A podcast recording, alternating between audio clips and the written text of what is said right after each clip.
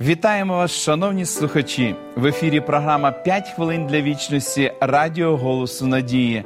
З вами її ведучий Володимир Гриневич.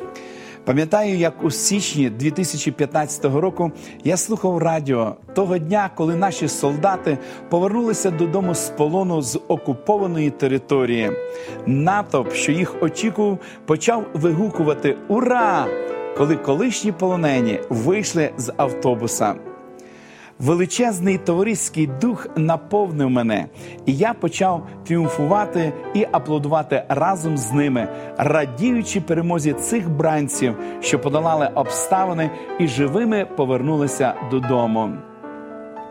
Як прекрасно стати свідком людської перемоги в світі, який жахливо спотворений несправедливими війнами і голодом, як багато в ньому безглуздих страждань і втрат, як багато несправедливості. Іноді мене непокоїть запитання, чи варто взагалі жити, чи буде остаточний тріумф над злом коштувати всього того, через що ми прийшли тут на землі. У восьмому розділі послання до римлян апостол Павло пише. Але в цьому всьому ми перемагаємо тим, хто нас полюбив. Немає такої скорботи і такої спокуси, якої не можна було б перемогти силою Ісуса Христа.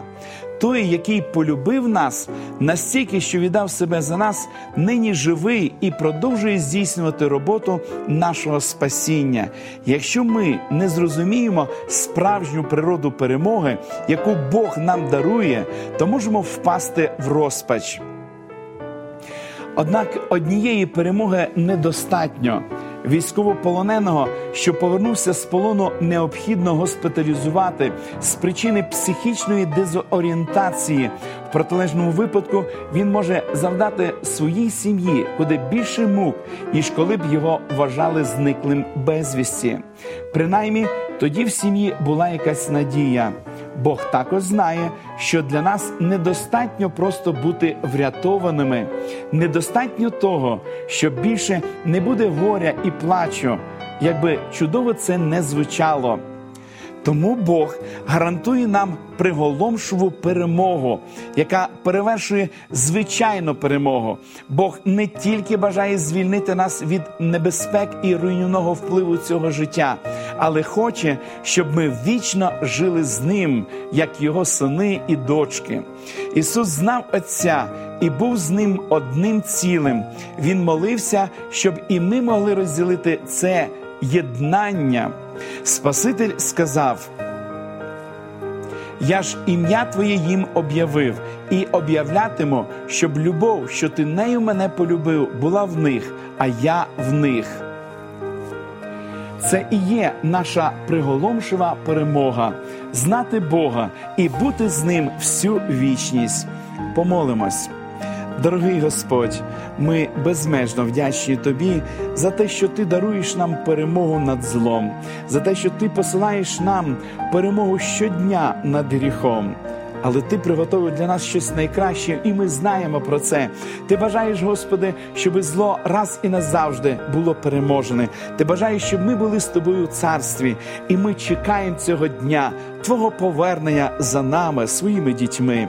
Допоможи, Господи, всім нам разом об'єднатися навколо Твого святого Слова і очікувати Твого славного пришестя. Молимось в ім'я Ісуса Христа. Амінь. Пам'ятайте, Бог є любов, Він любить вас і продовжує працювати над вашим спасінням.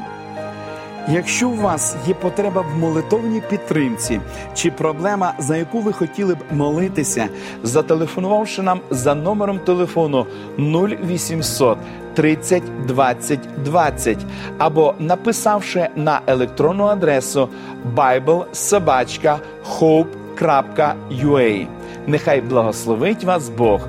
До побачення!